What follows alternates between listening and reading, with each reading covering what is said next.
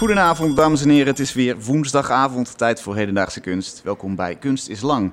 Ik ben Luc Heesen en elke week interview ik hier een hedendaagse kunstenaar. En aan het eind van het uur schuift er een project aan dat op Voor de Kunst staat. Het crowdfund-platform voor de creatieve sector. Vanavond is dat Benjamin Kuitenbrouwer, of beter gezegd zijn Circus Alter Ego Monkey.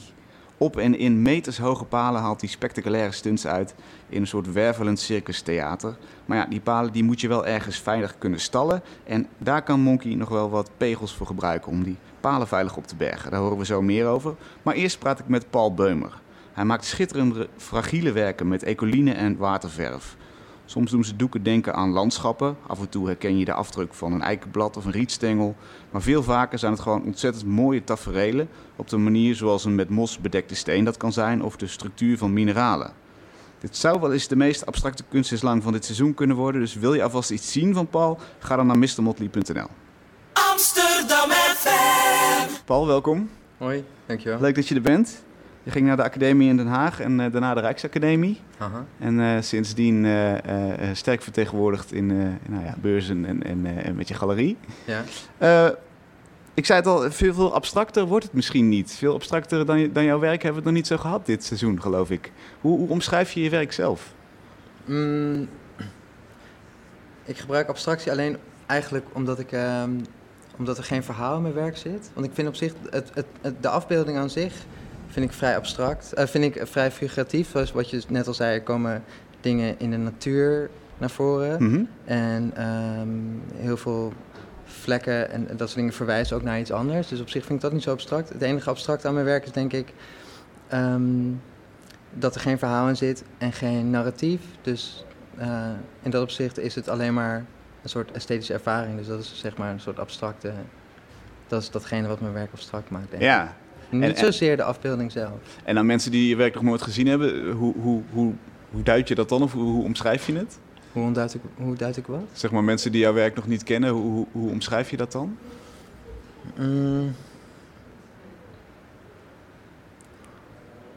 Misschien moet het dat, gewoon... dat er geen verhaal in zit, bedoel je? Nee, meer gewoon de basis van, nou, ik ben, je staat op verjaardag en je zegt... hey, ik maak geen video's, maar ik doe dit en dit. Hoe omschrijf je het dan? Dat doe ik dan liever niet eigenlijk. Dat doe ik gewoon helemaal niet. Nee, als iemand me niet kent, dan lieg ik over mijn beroep. Dat vind ik dan wel zo makkelijk. Wat ben je dan als je op feestje doet? Gewoon iets waar mensen geen vragen over stellen. Rechten of zo. Rechten? Ja, iets, gewoon niet. Maar goed, dit gaat nu helemaal nergens over. Dat is toch wel link? Nou moet je ook toch wel... Goed, terug naar... wat ik... Ja, normaal zou ik dan zeggen iets wat tussen abstractie en figuratie in zit. Dus dat ik verwijs naar de natuur, maar geen landschap aan zich. Dus niet een landschap met bomen en bergen en een lucht, maar meer... Ik ben geïnteresseerd in hoe de natuur werkt. En eigenlijk wil ik ook zo op die manier mijn schilderijen maken. Dus hoe dingen groeien en hoe bergen ontstaan. En een soort van zelfverzekerdheid en dat je het proces ziet, hoe iets is gemaakt. Wat je ook in de natuur ziet als je heel goed kijkt. En hoe werkt dat dan? Want de natuur is traag en laag voor laag. Aha. Is dat ook jouw manier van werken? Nee, mijn manier van werken is eigenlijk best wel snel. Hoe lang doe je over een werk? Één werk kan ik in een uur wel een werk maken, denk ik. Maar dat verschilt heel erg per werk. Ik kan ook maanden bezig zijn met iets verzinnen of dan uitzoeken hoe iets werkt. En dan in die zoektocht maak ik langzamerhand werken. En als ik eenmaal doorheb hoe iets werkt, dan stop ik ook meteen. En dan vind ik het ook niet meer interessant. Dus dan ga ik nadenken, oké, wat is de volgende stap? En dan begint het proces weer helemaal opnieuw. Hoe bedoel je als ik doorheb hoe iets werkt? Als ik doorheb hoe een schilderij er uiteindelijk uit gaat zien. Mm-hmm. Of... dan stop ik. Als ik de techniek in handen heb, zeg maar. Dus dat het een soort foefje wordt voor mezelf. Als ik het gewoon te goed snap, dan stop ik liever. En dan ga ik iets anders doen. Zoals je snapt, als ik het aan de ene kant optil, een doek en de Ecoline loopt die kant op. Ja. En je weet precies hoe dat gaat, dan zeg je oké, door naar de volgende. Ja, precies. Ja, en dan raak ik het ook niet meer aan. Oké. Want er moet een soort uitdaging in zitten, of onverwachtheid, of... Ja, een zoektocht. Ik denk dat dat het meest interessante is. In ieder geval voor mij, ja. Mm-hmm. En in hoeverre moet het dan op een natuurlijk proces lijken? Moeten er veel lagen in zitten, inderdaad? Het is meer een soort handvat voor mezelf. Dat ik het fijn vind om daaraan te denken bij het maken van werk. En niet zozeer...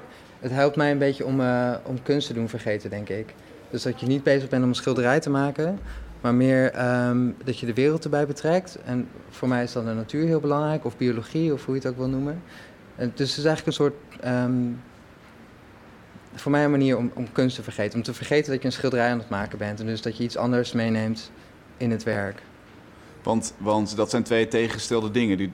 De kunstwereld of sector misschien wel. Maar goed, als je werkt met schilderen... is natuurlijk heeft een hele lange traditie en geschiedenis...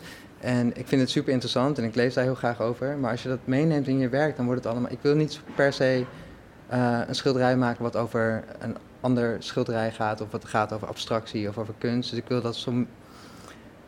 dat komt pas later. Als een paar werken af zijn, dan denk ik van... dat doet me eigenlijk wel hier aan denken. Of dat past wel bij deze stroming. Maar tijdens het proces wil ik dat zo min mogelijk...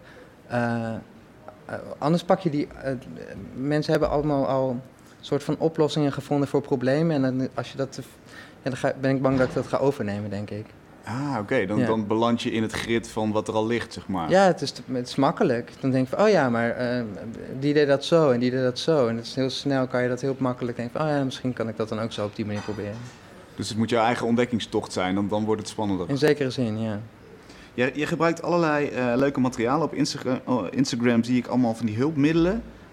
een lap stof waar je met elastieken dan bolletjes van hebt gemaakt. Hè, die een bepaalde afdruk maken. Een mops, een afdruk van een emmer. Wat brengen al die materialen teweeg wat je niet met een kwast of met je eigen handen kan? Het is een beetje ontstaan ook. Dat je per ongeluk die emmer erop zet. Nee, ik ben begonnen met afdrukken van planten. Dat was wel een logische stap, omdat ik landschap aan het schilderen was. Dacht ik, misschien moet ik de natuur veel meer betrekken bij het werk zelf. Dus dan liet ik planten en takjes liet ik opdrogen op papier in verschillende kleuren inkt. Wat best wel een mooi resultaat was. En toen ergens zat er een soort van vrijheid in voor mij. Dat ik dacht, je kan op heel veel verschillende manieren kan je toch komen tot een interessant schilderij of tot een interessant beeld. En eigenlijk sindsdien heb ik de kwast ook nooit meer aangeraakt. En ik kwam ook laatst, echt dit jaar nog, een paar maanden geleden... kwam ik ook achter dat ik dus ook eigenlijk gewoon helemaal geen schilder... dat ik ook mijn werk niet eens meer schilder, maar dat ik ze zeg maar maak. Dus echt schilderijen maken en niet meer schilderijen schilderen... wat toch wel een groot verschil is voor mij.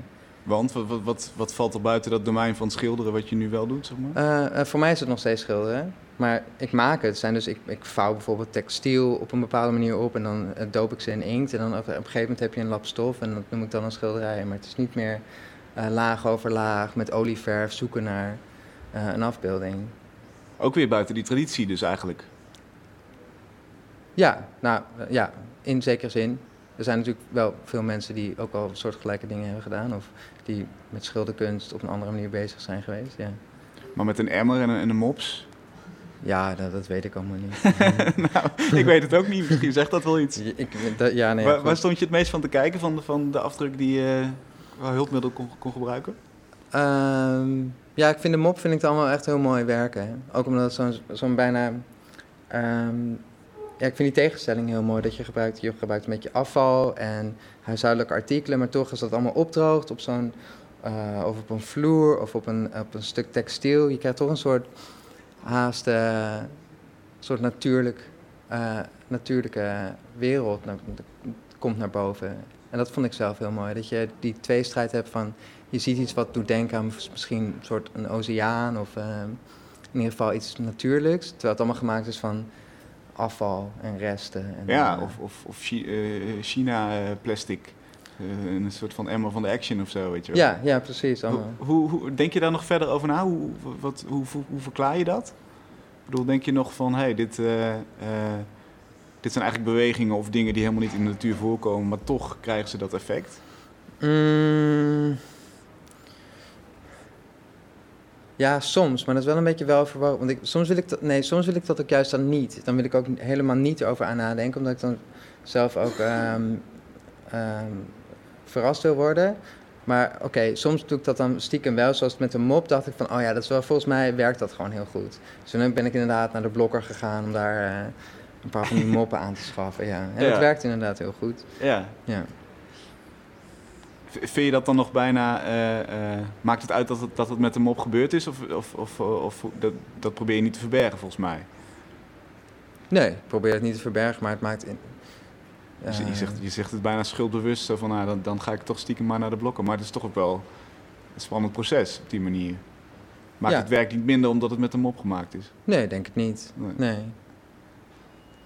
Hey, is het oké om jouw werk gewoon mooi te vinden? Dat vroeg ik me af toen ik me aan het voorbereiden was. Ik dacht eigenlijk, het ziet er fantastisch uit. Yeah. Maar je zou ook als oppervlakkige kijker gewoon kunnen denken, nou mooi en dan door. Moet er voor jou nog een gedachtegang bij komen? Vind je het fijn als mensen ook nog gaan reflecteren op het werk zelf? Dat is wel moeilijk. Ik vind het niet erg als mensen het alleen maar mooi vinden. Ik vind het ook wel een compliment als het gewoon mooi is. Schoonheid is op zich al een fascinerend iets. Dus als je iets maakt wat iemand mooi vindt, is het misschien al iets. Ik denk dat het voor mij persoonlijk wel iets meer is dan alleen maar dat. Maar ik ben ook wel geïnteresseerd in bijvoorbeeld in heel veel esthetische, bijvoorbeeld wabi-sabi, bijvoorbeeld een soort Japanse kijk op een bepaalde esthetiek. Omschrijf het eens, hoe ziet het eruit? Wabi-sabi is een soort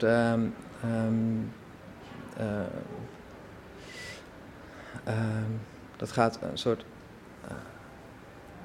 het gaat over datgene wat onaf is, wat asymmetrisch is.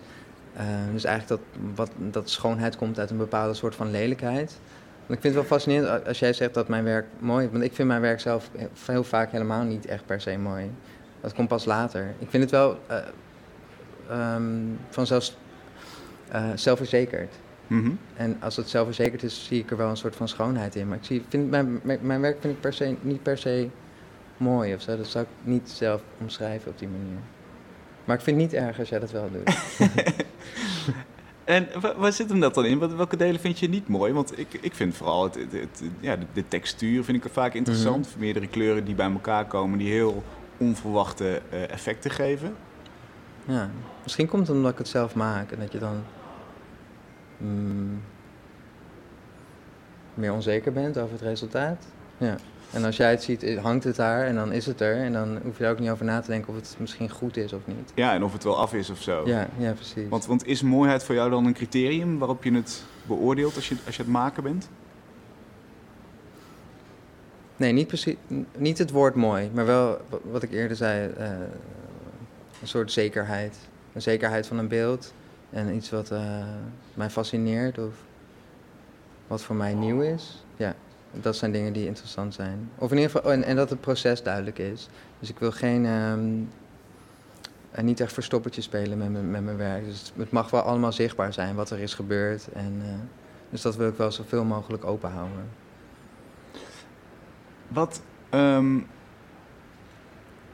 Op welk moment denk je, dit is af? Dus ik zit te zoeken naar die zelfverzekerdheid, want ik snap wel wat je bedoelt, maar kun jij aangeven of misschien voor ons inzichtelijk maken wanneer jij denkt, ja, dit is zelfverzekerd genoeg? Is dat uit te leggen?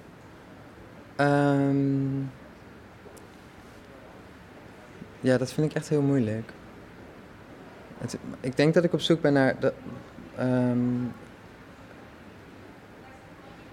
ik denk dat een werk... Het maakt niet zoveel uit of het af is of niet, maar ik denk dat het interessant moet zijn. En die interessantheid zit in dat die zoektocht duidelijk is.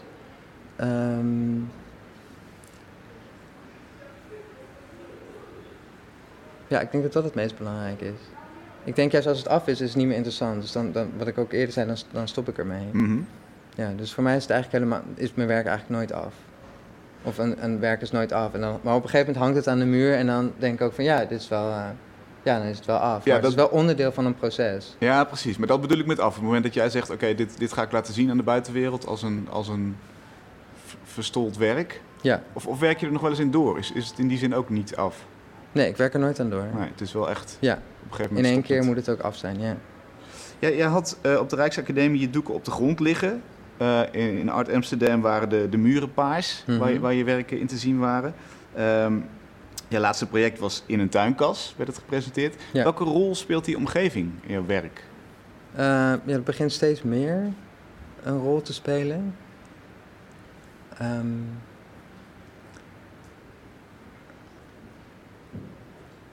Ik denk vooral schilderkunst is wel... Ik heb het idee dat je, ook ik zelf, als je denkt aan een schilderij... dan denk je aan een vierkant aan de muur en daar gebeurt iets op. En dan houdt het ook op binnen dat vierkant. En eigenlijk had ik... Ja, ergens vond ik het wel fijn als mijn werk dat probeert te doorbreken. Of eigenlijk had ik zelf die behoefte dat mijn werk dat moest doorbreken of zo. Dus, en waarom, weet je dat? Ja, omdat je het werk op een andere manier kan bekijken. En ik ben ermee begonnen inderdaad om de werk op de vloer te tonen, zodat er geen onderkant en geen bovenkant meer is, zodat je eromheen kan lopen. En dat waren die werken waar die planten op die afdrukken, waren. Ja, die afdrukken te zien op waren. Op papier. Mm-hmm. En eigenlijk, ja, daarna ben ik daar ook nooit meer mee opgehouden. Daarna heb ik inderdaad de muren groen geverfd, waarin werken soms helemaal in de muur verdwenen en sommige werken juist weer extra naar voren kwamen. Ja, voor mij werd het het werd meer een soort, nog meer een esthetische ervaring, denk ik. Dus niet alleen maar de werken zelf, maar ze horen dan in een bepaalde ruimte. Ja, ik vind dat interessant en ik ben er nog steeds mee bezig. Ik weet niet precies waar dat naartoe gaat, maar het schept in ieder geval heel veel vrijheid. En dat is voor mij wel heel belangrijk. Ja. Het breekt met de White Cube-traditie. Ja, ook. Ja. Nou ja, wat ik er interessant aan vond is dat je zei net de achtergrond zou groen kunnen zijn en dan vallen sommige werken misschien een beetje weg. Mm-hmm. Maar in het geval van die paarse muur knallen ze er natuurlijk extra hard uit. Ja, dus ja, het vestigt ook een soort van nadruk. Het is bijna een soort van spot, maar dan niet in een lamp, maar eromheen. Ja. Is er als jij werken verkoopt ook denk je dan ook na over de omgeving? Denk je dan van... Bij iemand thuis? Ja. Nou, ik denk dat niemand vrolijk wordt als ik dan denk van je muren moeten paars. Je moet wel een paarse muren hebben, vriend. Nee, zo gaat het niet. Nee, zo gaat het niet. Nee. Nee, dat is een wereld waar ik... dat is iets heel anders. Ik denk daar ook niet zoveel over na. Ik vind het heel fijn als mensen iets kopen en ze zijn heel gelukkig mee. Dat vind ik al een heel fijn gegeven. En dan mogen ze het ook mooi vinden? Ja, precies. Ja, of wat dan ook. Ja. Ja, maar als iemand er kiest om daarmee te leven, dat vind ik al een heel mooi iets. En dan... Dat is genoeg, ja. Over dat mooi nog even. Ik vroeg me ook af, als je met Ecoline werkt... volgens mij heb je dan ook altijd mensen die zeggen... of in ieder geval denken aan de Ecoline van hun kindertijd. Ja. Krijg je die opmerking wel eens? Inkt, hoor. Dus niet echt Ecoline. Oké. Okay. Ja. Maar is dat... Ja. Krijg je dat wel eens? Nee, dat heb ik echt nog nooit gehoord eigenlijk. Nou, daar ben ik heel blij mee. Ja, dat schoot me zo ineens te binnen toen ik het aan het voorbereiden was. Ik dacht... Ja, er zijn natuurlijk altijd van die schattig bedoelde vrouwen die dan zeggen... Oh ja, dat weet ik nog. Dat denk maar volgens mij komt het door het woord Ecoline, toch? Als je dat woord gebruikt, dan heb ik ook die associatie met... ja, lekker met je handen. Met groep 3. Ja, precies. Groep 3. Nou ja, ik heb het ook wel met inkt, moet ik zeggen. En ook wel de manier waarop het te zien was. Mm-hmm. Maar, goed, gelukkig dat je dat niet hebt. Dan hebben we dat uit de weg. En je hebt niet alleen doeken gemaakt, maar ook in Nijmegen een interessante vloer... aangepakt. Kun je daarover vertellen? Ja, dat kwam voort uit de werken waar inderdaad al die afdrukken zijn van huishoudelijke artikelen en plastic.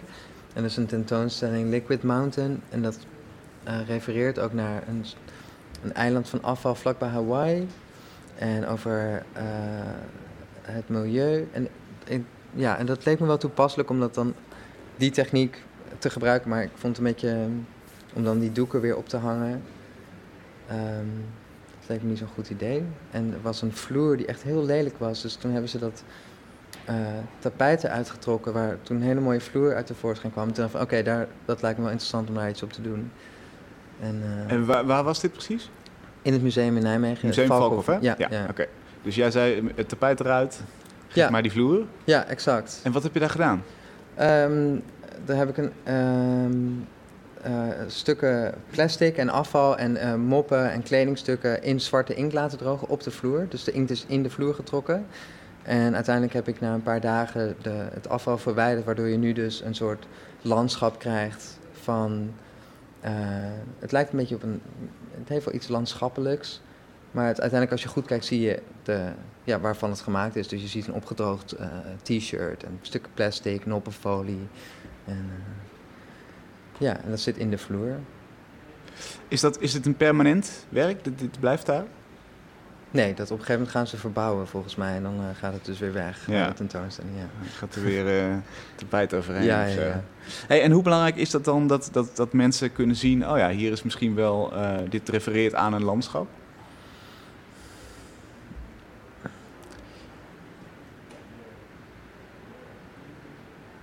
Ja, ik denk dat dat ook weer voor mij het meest belangrijke is. Om toch een houvast te hebben...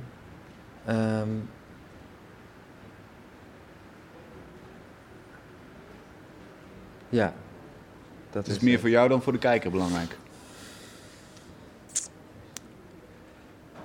Maar goed, natuurlijk zo'n tentoonstelling is het natuurlijk al op de vloer, dus dan heb je sowieso al een soort landschap. Ja, maar ik kan me ook voorstellen dat het een extra laag toevoegt, omdat mensen misschien juist de kunstmatigheid ervan waarderen. Dus dat het inderdaad een landschap ken je, omdat je buiten het tegenkomt. Ja. Als het voor je op de vloer ligt, in een lelijke betonnen vloer, in een museum, dan is het misschien, dan waardeer je misschien dat die twee elementen samenkomen. Het kunstmatige ervan en het landschap. Is dat iets wat voor jou speelt? Of denk je gewoon, nou, dit is voor mij hoe ik hier werk en het is aan de kijker hoe die dat zelf inkadert? Ja, ik vind het wel fijn als het voornamelijk voor de kijker is. En natuurlijk speel je wel met bepaalde elementen en je weet wel hoe dingen werken op een bepaalde manier. Dus inderdaad, een referentie aan een landschap... ik heb het idee, als het voor mij werkt, dan werkt het ook wel voor degene die naar mijn werk kijkt. Want dat zit er dan überhaupt wel in. Mm-hmm.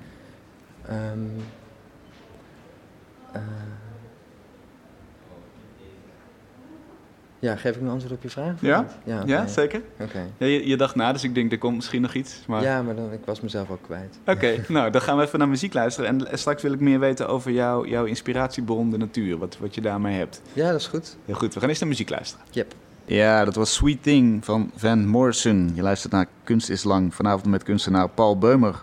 Hij maakt met inkt en waterverf schitterende fragiele schilderijen... die lijken op natuurverschijnselen.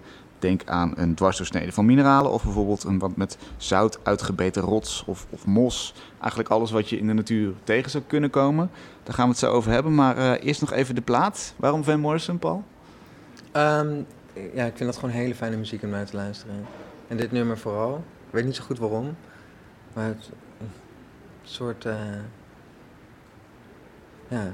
vind het gewoon heel aangenaam. Als ik een soundtrack wil, dan wil ik dit, zeg maar. Een soundtrack van je leven? Ja, zoiets, ja. Ah. Het klinkt heel, ja, ik word er altijd heel gelukkig van dit nummer. Ja. Textueel ook nog van betekenis? Ja, het is wel een zoete, ja, nou, niet zoet eigenlijk. Ik weet niet wat.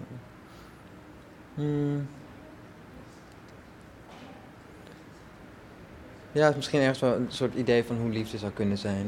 Ah, ja. Oké, Sweet Thing. Ja. Ik heb niet zo heel goed geluisterd eigenlijk naar die tekst. Wat zingt hij? Oh, ga je het nu over muziek hebben? Dat is echt niet meer... dat mag niet, dat vind je niet interessant. Nee, laten we dit overslaan. Het is gewoon een heel mooi nummer. Ik wil graag je popkennis een beetje testen. Nee, dat heb ik zeker niet. Ik heb eigenlijk helemaal niet zoveel met muziek. Ik luister op dezelfde muziek, maar ik vind van sommige nummers... ik moest ook best wel lang nadenken. Dus, ja, je mag een nummer kiezen. Yeah. Maar dit is wel een nummer wat ik dan vaak draai. Omdat ik kom er wel vaak op terug als... Het is gewoon heel fijn. Ik kan er echt naar luisteren, maar ik kan het ook als achtergrond gebruiken. Ja. Maar ik heb qua muziek, ik luister gewoon heel weinig muziek. Ook tijdens het werk niet? Tijdens het werk al helemaal niet. Nee, soms daarvoor. Vooral als ik onrustig heb geslapen. En ik werk voornamelijk 's ochtends vroeg. Dus als ik niet zo goed heb geslapen, dan wil ik nog wel eens muziek aanzetten tijdens het koffie drinken. En dan na de koffie dan ga ik werken. En dan totdat ik honger krijg en dan ga ik ontbijten. Oh ja. Maar dan om een beetje te kalmeren of zo? Of hoe werkt dan die ochtendmuziek? Ja, om in een bepaalde stemming te komen, zeg maar. Dus dan gebruik ik het wel om rustig te worden of even rustig wakker te worden.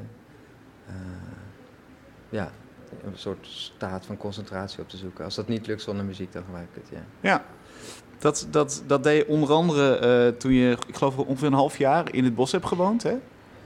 Ja, ongeveer een half jaar, ja. Is dat... Hoe werkt dat? Is daar de inspiratie voor de natuur vandaan gekomen? Of is het andersom? Dat je de natuur zo mooi vond, ben je in het bos gaan wonen? Ja, nee, het was inderdaad... Het kwam vanuit het werk. Ik had toen bedacht, oké, de natuur dat is een belangrijk onderdeel van het werk. Of ik wil daar iets meer mee. Dus toen had ik besloten inderdaad om uit de stad... ergens in een hutje op de Veluwe te gaan zitten voor een lange tijd. Om te kijken hoe dat zou werken. En... Ik had er een radio, dat dan weer wel. Dus ik had inderdaad... We kunnen nu de muziek wel laten vallen, vind ik. Oké, dan laat ik het los. Maar hoe werkte die natuur? Wat ik heel fijn vond, ik verhuisde na de kerst, dus het was winter. En het was ook echt wel winter, het was met sneeuw en alles, herinner ik me goed. En wat ik heel fijn vond was eigenlijk dat ik niet zo... Ik maakte werk terwijl ik bijvoorbeeld hout aan het hakken was. En ik was heel veel andere dingen aan het doen om een beetje warm te blijven. En dan het werk maakte ik op de vloer en het lag daar en het droogde natuurlijk, het duurde allemaal eeuwen. En dat proces was wel heel fijn. Heel langzaam.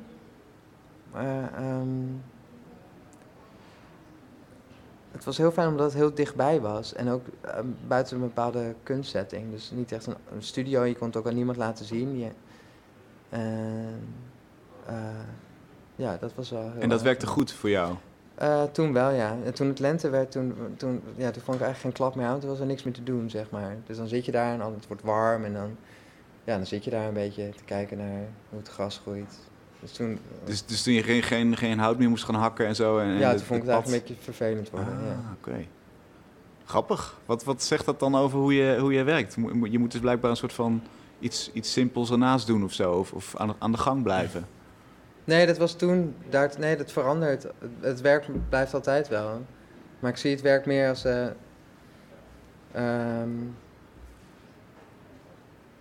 is gewoon iets wat ik doe. Maar ik verander natuurlijk ook. Want ik word ook ouder en ik verander... Je verhuist of je doet andere dingen. Maar het werk blijft altijd doorgaan. Dus dat verandert ook met je mee, denk ik. Ja. Waarom die fascinatie voor de natuur? Weet je dat?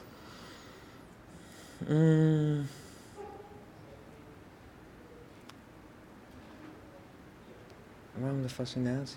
Wanneer ontdek je voor het eerst... hey, dit is te gek, dit is interessanter dan de binnenstad fotograferen? Ja, ik denk dat ik altijd wel een beetje meer natuurachtig... Je raakt toch wel overdonderd door bijvoorbeeld een zee waar je naar kunt kijken. Of... Nee, ik was als kind, spaarde ik ook dode beesten en ik was gewoon... Ik weet niet, ja, het is gewoon niet wat... dat vind ik heel moeilijk. Het zat er al in, altijd. Ja, wellicht.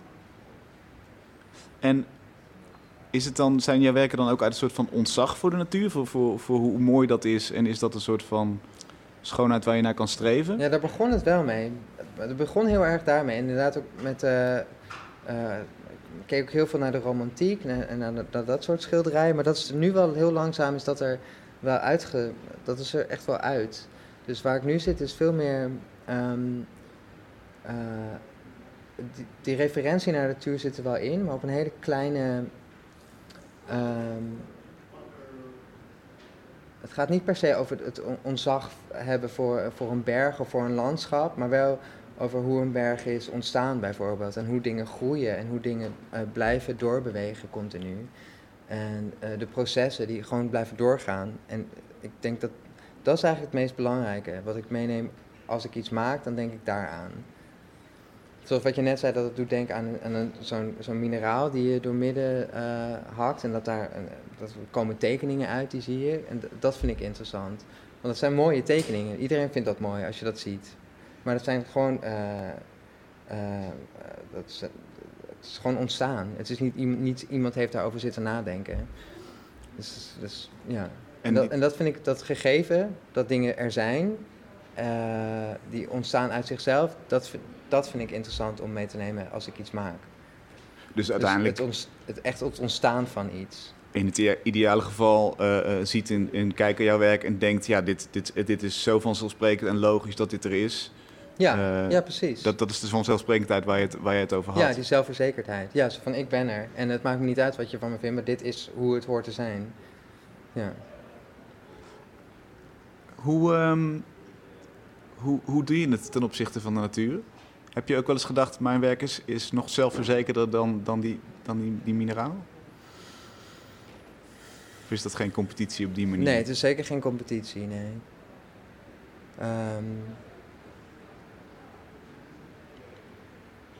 Nee, nee, daar denk ik niet over na. En hoe werkt het dan toen je in dat hutje zat? Want ik kan me voorstellen dat je dan, laten we zeggen, alle personen zijn eruit weg. Hè? Je zit in dat hutje op de Veluwe, mm-hmm, met die natuur om je heen. Wat was dat voor wisselwerking?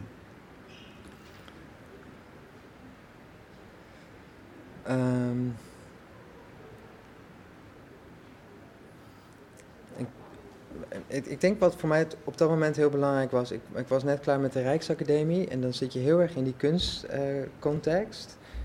En daar wilde ik gewoon even uit om te kijken hoe belangrijk het werk voor mezelf is. En of ik het echt nog wel leuk vind, want ik vond het best wel heftig. Vooral zo'n Rijksacademie open. Ik had er een beetje gemengde gevoelens bij en toen dacht ik, oké, ik ga kijken wat ik zelf kan doen. En in plaats van dat ik me ga storten in Amsterdam op alles wat er gaande is, dacht ik, nee, ik ga even weg van alles en kijken wat er dan gebeurt. En wat was het dan dat je tegenstond daar? Ja, het is niet per se tegenstaan. Het is iets waar ik misschien gewoon geen zin in had. Maar het is niet, ook wel een beetje tegenstaan. Ja, maar het is niet dat ik het afwijs of dat ik het onzin vind, zeker niet. Maar ik had er gewoon zelf niet zoveel zin in. Als in de drukte of het verantwoorden aan mensen? Ja, maar het zat natuurlijk ook en in mijn werk. Dat ik dacht van, oké, ik wil het hebben over de natuur. Of er is iets wat me fascineert daaraan. Dus wat is beter dan gewoon in de bossen gaan zitten voor een paar maanden. Om te kijken of het ook echt datgene is wat ik zoek en waar het over gaat. En uiteindelijk bleek dat ook weer niet zo te zijn, bijvoorbeeld want als die natuur er is, dan is hij er. Dus dan hoeft het eigenlijk helemaal niet meer in dat werk te komen. Dus eigenlijk werkt mijn werk beter uiteindelijk als ik het maak in de stad, waar je een soort van verlangen krijgt naar een berggebied of naar een soort zandverstuivingen of whatever. Het contrast is belangrijk. Juist als het er niet is, ja. En misschien in het verlengde daarvan ook wel die tentoonstellingsruimte. Je zou het ook in een natuursetting bij wijze van spreken kunnen presenteren, maar dan zou het elkaar overlappen of zo. Ja, nou, ik heb die werk toen wel geïnstalleerd in een ruimte die ik toen groen heb geverfd. Dat was wel een soort referentie aan het landschap wat op een gegeven moment, toen ik daar wegging, was het alleen maar groen. Maar goed, in zo'n ruimte, in zo'n galerie ziet het ook helemaal niet natuurlijk uit. Groene wanden, dus, misschien juist nog wel. Maar het werkte wel. Het benadrukken van iets kunstmatigs. Ja, wellicht. Ja, inderdaad. Ja. Hey, en jij noemde jezelf in het voorgesprek een amateuristische bioloog. Wat zit daar allemaal in? Goed, ik ben geen bioloog en ik weet er ook niet zo heel veel van af. Maar alleen de dingen die ik zelf interessant vind. En lees ik dan en dan de helft sla ik niet eens op. Maar, want doe je echt de research? Ga jij de encyclopedieën in? Ik lees wel her en der wat boeken over biologie. Maar dan vaak ook stop ik halverwege. Maar ik ben wel... er zijn wel dingen die ik interessant vind en die ik dan lees. En dan maar ik zou je dat echt nu niet kunnen navertellen wat dat dan precies is. Nee, en hoe vertaalt het zich in dat beeldende werk? Vindt dat zijn weg daarna?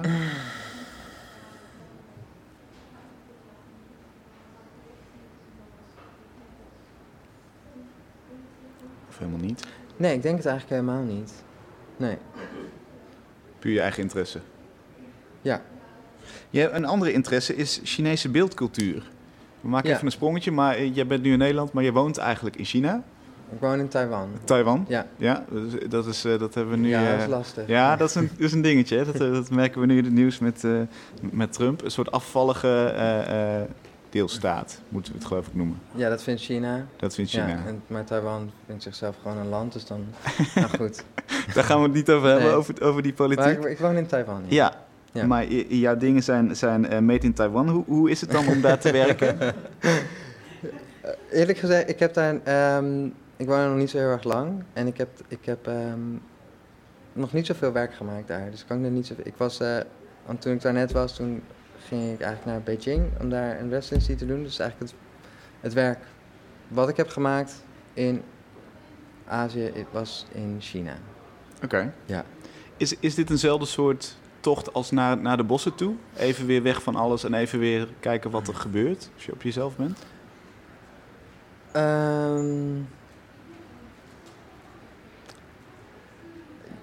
Ja, maar dan wel veel rustiger en veel meer doordacht.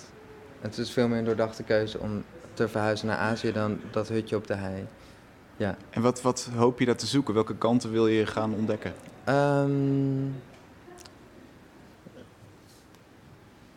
Het is een beetje tweedelig, want ik ben voornamelijk daar naartoe verhuisd omdat ik daar zelf gewoon met mezelf... ik voel me gelukkiger daar. Dus ik vind het gewoon prettig wonen. Waar zit hem dat in? Ik heb geen idee bij Taiwan. Cultuur, fijn weer, heel lekker eten. En uiteindelijk maakt het maken van het werk waarschijnlijk ook wel makkelijker. Okay. Ja.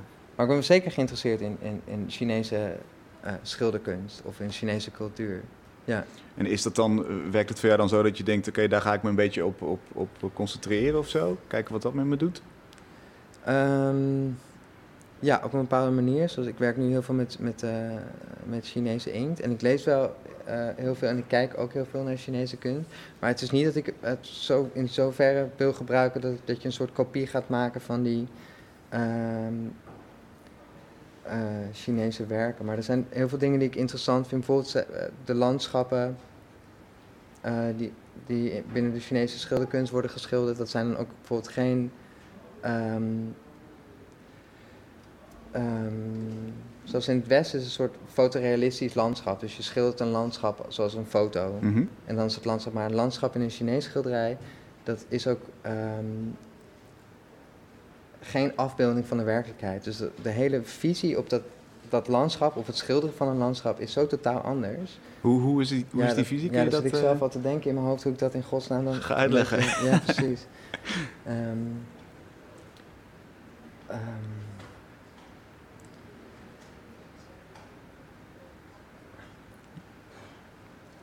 Omdat het schilderij is...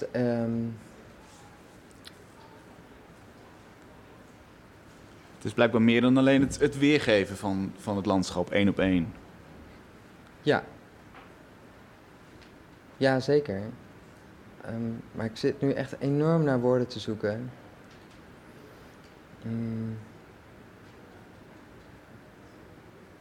Nee, misschien kunnen we hier zo meteen op terugkomen, want ik word dan heel nerveus van mezelf. Oh ja, nee, dat moeten we niet hebben. Nee, precies. Nee, oké. Nou, vertel nog even iets over je carrière als rechter dan misschien. Ja, nee. Laten we die erin gooien. Gewoon een andere vraag. Wanneer gaan we iets zien van het werk wat jij in Taiwan maakt? Wanneer verwacht je dat op de Nederlandse markt te brengen? Ik heb nu een tentoonstelling in Beijing en dat werk gaat op een gegeven moment naar een... Oh, wacht, nee. Twee werken die ik heb gemaakt in Beijing hangen. Wordt zondag... in een tentoonstelling in Bergen. De tentoonstelling heet Black. Of gewoon zwart. Maar ja, volgens mij wel. Ja, daar hangen 2 werken die ik heb gemaakt in Beijing. Dat is geïnspireerd op een vouwtechniek in de textielwereld. Dat is eigenlijk Japan, Shibori. Ik had heel lang van iemand een boek gekregen. En dat Shibori is een techniek om textiel een soort tie-dye-achtige... techniek om textiel te kleuren, wat vaak gebruikt wordt om weer kimono's van te maken. En dat was een soort vouwtechniek. En daar heb ik abstracte werken van gemaakt. Ja. En die zijn al geverfd met Chinese inkt. Dus het zijn hele zwarte doeken geworden waar een soort grit in zit. Ja, dus in Bergen. In Bergen? Ja. En dan gaan we Nijmegen, naar Bergen. Dan de vloer. Ja, precies. Ja. En de vloer in Nijmegen. Ja. Nou, dan gaan we in ieder geval naar Bergen om te kijken wat voor kleine interpretatie je geeft aan de Chinese landschappen. Zullen we het dan zo... Ja, dat lijkt me de betere zaak. Laten we het zo doen. Sorry, dankjewel, hoor. Paul. Leuk dat je er was. Dankjewel. Jeff Special met Biggest Monkey. En die titel is natuurlijk niet zomaar gekozen, want hij zit hier aan tafel, Monkey. De enige echte circusartiest. Je luistert naar Kunst is Lang, het wekelijkse interviewprogramma over hedendaagse beeldende kunst. En dat doen we in samenwerking met online tijdschrift Mr. Motley en met Voor de Kunst, de crowdfundsite voor de creatieve sector. Elke week bespreken we hier zo'n project dat te crowdfunden valt en dit keer dus met Monkey. Welkom. Dankjewel. Goeie naam, Monkey. Thanks. Hoe kom je daarop? Nou ja, ik ben ooit ik heb de circusschool gedaan in Rotterdam en daar ben ik ooit begonnen met de acrobatiek discipline die ik nu uitvoer. En dat is, ik heb 2 palen van 5 meter hoog En daar spring ik tussen en ik maak een soort van sprongen en slingers daartussen. Nou ja, dat ziet er natuurlijk al vrij snel een beetje aapachtig uit. Ja. En ik vond het een lekker klinkende naam, dus zo. Ja. Is het ook wel. Hey, jij hebt een mooi project en daar heb je wat geld voor nodig. Leg uit, wat is dat project? Nou, het project, ik maak een voorstelling. Ik maak een circustheatervoorstelling die gaat over hoe wij samenleven. Ik vind dat ik te veel, te vaak bezig ben met systemen, met regels, met het omgaan met regels, met formulieren, met allerlei dingen die ik nogal onnodig ingewikkeld vind.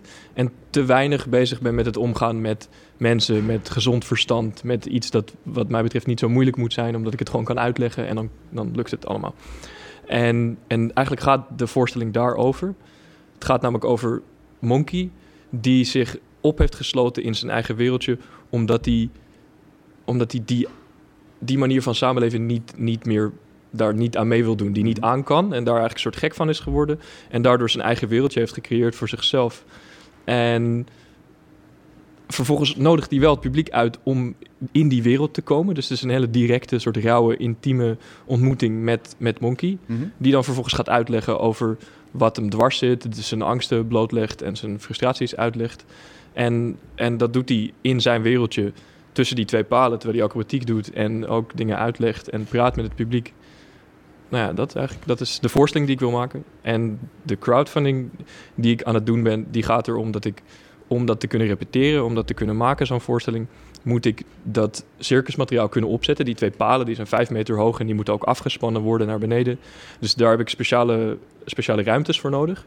En die kan ik huren. Die kan ik huren in Nederland en ook in het buitenland. Maar daar heb ik geld voor nodig. En dus eigenlijk is het, de crowdfunding is daarvoor om die voorstelling te kunnen gaan maken. Ja, duidelijk. Ja, dank je. Ja, in één keer. We zouden kunnen zeggen, we zijn klaar. Maar ik heb nog heel veel vragen. Want jij maakt een voorstelling over de underdog, zeg je. Ja, ik noem het een ode to the underdog. Yeah. Omdat het voor mij op een bepaalde manier gaat om de mensen voor wie al die systemen en al die regels en die formuliertjes met drop-down menus waar je net niet in zit, daar gaat het over. Weet je wel, die mensen die dat lastig vinden om daaraan mee te doen. Ja. Ik vind me er zelf één van. Misschien er nog extreme versies van. Maar ik vind het al lastig, omdat ik soms denk, ja, maar ik ben niet die categorie en ik ben ook niet die categorie. Wat ben ik dan? Een beetje de misfits, de underdogs. Ja, dat is voor mij, ja, daar gaat het om. En dus we zouden kunnen zeggen een soort van Kafka met acrobatiek, zeg maar. Dus het is een strijd tegen hele mooie systemen. Ja, op een bepaalde manier. Het gaat natuurlijk om gezond verstand voor mij. Systemen zijn nodig, hè, want we leven op een schaal die is bizar. We leven met heel veel mensen op een hele kleine hoeveelheid plek. Dus we moeten een bepaald soort systemen, een bepaalde hoeveelheid regels hebben we nodig. Maar ik vind dat we erin doorgeslagen zijn. En nu vaker bezig zijn met dat systeem. En vaker tussen schip en wal vallen, omdat we te vaak een drop-down menu hebben gezien. En dan gewoon, ja, dat is gewoon te veel. Er zit in de voorstelling, behalve dat jij om allerlei palen cirkelt, ook spoken word. Ja, er zit gewoon gesproken tekst. Dus mm-hmm. Gewoon, zeg maar, theatertekst zit erin. Ik praat met het publiek, of tegen het publiek voornamelijk. Ze mogen vooral luisteren. En dat neigt naar spoken word, ook op sommige momenten. Nou is acrobatiek op de radio best lastig, maar spoken word zouden we kunnen doen. Hè? Kun jij een stukje doen uit de voorstelling? Ja, ik kan me best doen. Het is wel lastig om er niet bij rond te rennen. Zeg maar. Ik moet heel stil zitten en zo in de microfoon praten, maar ik ga mijn best doen. Je mag wel bewegen als je inderdaad maar een beetje voor de microfoon... Maar dan ga ik kraken met mijn stoel. En zo. Ah, dat maakt niet uit. Ik ga mijn best doen. Ja. Okay. But what's left? Fast, far, big, very much, and even more so. But what's left? All of that, all of the time. But what's left is not right. There is no consideration left. There is no compassion left. There is no care left. What's left is just injustice, inhumanity, inequality, impatience. Not taking the time to listen to each other. Not taking the time. Following the protocol without exceptions, stupidity.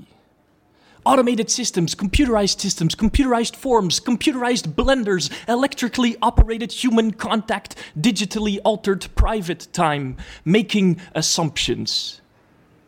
Making things more difficult than they have to be, so that in the end, what's left, I wonder. Because right now, there isn't much right left. Right? Wauw, te gek. Thanks. Heel goed. Ik zie je ook, je hebt echt moeite om in je stoel te blijven zitten. Mijn handen gaan sowieso al helemaal tekeer. Dat is sowieso een beetje, dat hoort bij dat karakter. Dus dat moet ook eigenlijk wel een beetje om een soort van in de sfeer te komen. Ja. En fysiek left en right natuurlijk. Dus jij slingert om de palen terwijl je dit doet. Ja, nou ja, ik probeer ook wel eens een keertje stil te staan, weet je wel. Soms is het ook wel goed om gewoon echt met je beide benen op de grond te staan en even iets echt te zeggen. Dus ik probeer ook wel een afzondering, of een soort van afwisseling daarin te maken.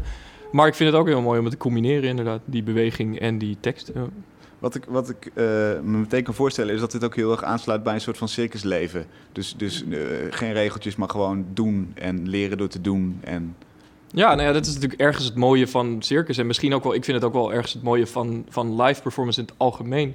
Is dat je weer heel erg teruggaat naar direct contact. Je gaat heel erg... Het is heel logisch wat je aan het doen bent, weet je wel. Ik praat, jij luistert, jij roept boe, ik moet het anders doen. Het is heel makkelijk om te begrijpen of zo. En circus is natuurlijk altijd al een beetje een soort... soort outcast-achtige, een soort van buiten de samenleving om geweest op die manier. Dus je hebt daarmee wel een soort ingang in het net even iets anders doen of zo. Ja, precies. Ja, natuurlijk alle de freaks natuurlijk ook van oorsprong. Hè? Niet dat ik jou een freak noem. Nee, maar dat is wel op een bepaalde manier is het ook een bepaalde kracht die we hebben, denk ik. Is dat je gaat een soort van het bovenmenselijke aan, weet je wel. Je doet dingen die mensen niet direct kunnen begrijpen of die ze niet kunnen in ieder geval, waardoor het een soort wonderlijk wordt. Dus je creëert een soort magie op die manier, waardoor je automatisch al een soort absurdisme hebt, waar je denk ik heel goed gebruik van kan maken om vervolgens weer een verhaal te vertellen of vervolgens ook weer toch het over onze eigen samenleving te hebben.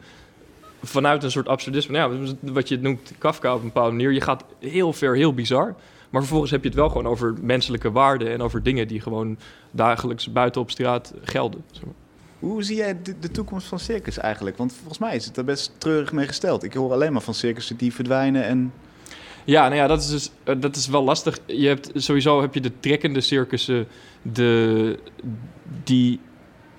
ik vind het wel belangrijk om te laten weten dat de circusvoorstelling die ik wil maken, die hoeft niet eens per se in een tent. Ja, dat is ook die theater. Ga ik ook spelen in theaters. De première is in een theater bijvoorbeeld al, weet je. Dus dat is al een andere vorm. Plus het is gewoon, ik ben de enige, het is een solovoorstelling, dus het is een rond product, zo gezegd. Het is een rond ding dat zich een uur lang afspeelt, zonder afzonderlijke acts en afzonderlijke spreekstelmeester tussendoor. Dus dat is al een beetje een andere soort vorm van circus. Daar ben ik absoluut niet de eerste van, maar dat is dus een beetje een... Dat is iets anders dan het circus, dan het traditionele circus. Dat het op die manier, precies. Dat dan failliet gaat. Dus dat zijn twee verschillende dingen. En vervolgens hebben we het allemaal lastig, natuurlijk. Ik bedoel, is het voor kunst voor niemand makkelijk op dit moment. En ja, circus is daar net zo goed, gaat er net zo goed aan onderdoor. Ja, maar eigenlijk maak jij een soort van theatermonoloog. Dus je beweegt heel veel bij, maar het is ook een theatervoorstelling van een uur. Het is absoluut circustheater. Ik bedoel, het is ook een soort kleinkunst misschien wel op een bepaalde manier. Dus het is echt een soort tussenvorm. Nou, het is een nieuwe vorm, denk ik. Ik bedoel, in Frankrijk doen ze dat al heel veel ook, dat soort theater, circustheater. En hier doen we het ook al een tijdje. Er zijn dus nu sinds bijna 10 jaar zijn er 2 scholen ook daarvoor. Wat kun jij overbrengen met beweging wat je niet kan doen als het alleen maar kleinkunst is? Bijvoorbeeld een soort fysieke frustratie bijvoorbeeld. Ik bedoel, ik gebruik het veel op een bepaalde manier om de frustratie van het karakter weer te geven. Ja. Door gewoon omdat je echt dat rauwe, soort van bijna dierlijke op een bepaalde manier. Ik speel ook met het beeld van iemand die vastzit in een soort kooi eigenlijk op een bepaalde manier. Dus ik krijg een soort panterachtig verhaal, weet je wel. Een soort panter in een dierentuin. Dat kan je natuurlijk fysiek heel mooi weergeven. Ja. En vervolgens vind ik juist ook bijvoorbeeld de vreugde die ik voel bij het doen van dat aapachtige, dat springen tussen die twee palen en die vrijheid die ik daarbij heb, die kan ik je ook niet uitleggen, die moet je zien. Ja, dus dat is, ja, dat kan ik me heel goed voorstellen. Dus dat is wel fysiek. Over jouw project, hoeveel heb je nog nodig? Op hoeveel procent zit je? Ik zit op 24%, €1.200 en we gaan voor €4.842. Best een specifiek bedrag. Ja, gewoon omdat het kan. Oké. Dat is niet de huur voor een half jaar of zo. Ja, ik heb uitgerekend wat de huur was. Dat was ongeveer €5.000 die ik nodig had. En omdat ik vind het wel leuk om met nummers te spelen en zo. Dus daar zit ook een soort speelsheid in op die manier. En, ja, precies. Dus dit is, hiermee hoop ik de huur voor ongeveer 8 tot 10 weken een ruimte te kunnen huren om de voorstelling af te maken. Dat is best veel geld voor 8 tot 10 weken. Ja, het zijn grote ruimtes. Het zijn groot. Ik bedoel, het gaat om huur bijvoorbeeld een kerk dan. Of het gaat echt om grote ruimtes. En het gaat om, wat heel belangrijk is om erbij te zeggen, het zijn residentieruimtes. Dus ik woon daar dan. Ah, ja. En dus ik heb dan een woonplek. Ik heb een eigen keuken. En ik heb een studio waar die groot genoeg is om die palen op te zetten. Dus die is ook vaak omgebouwd speciaal daarvoor. En dus op die manier, ja, dat gaat wel hard op een gegeven moment. Ja, dus je komt in een kerk terecht.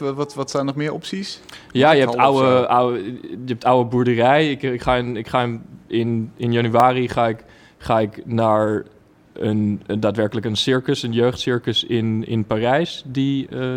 Die dan hun ruimte voor mij openstellen. Of die ik dan kan huren van hun. Dus op die manier ga je een beetje rond. Het is ook een beetje sprokkelen, weet je wel. Het is ook een beetje gewoon kijken wat er mogelijk is en wordt. Succes. Dankjewel. Leuk dat je er was. Tof. Tot zover Kunst is Lang. Wil je andere uitzendingen terugluisteren? Ga dan naar MrMotley.nl of vind ons in iTunes. Kunst is Lang en abonneer je natuurlijk.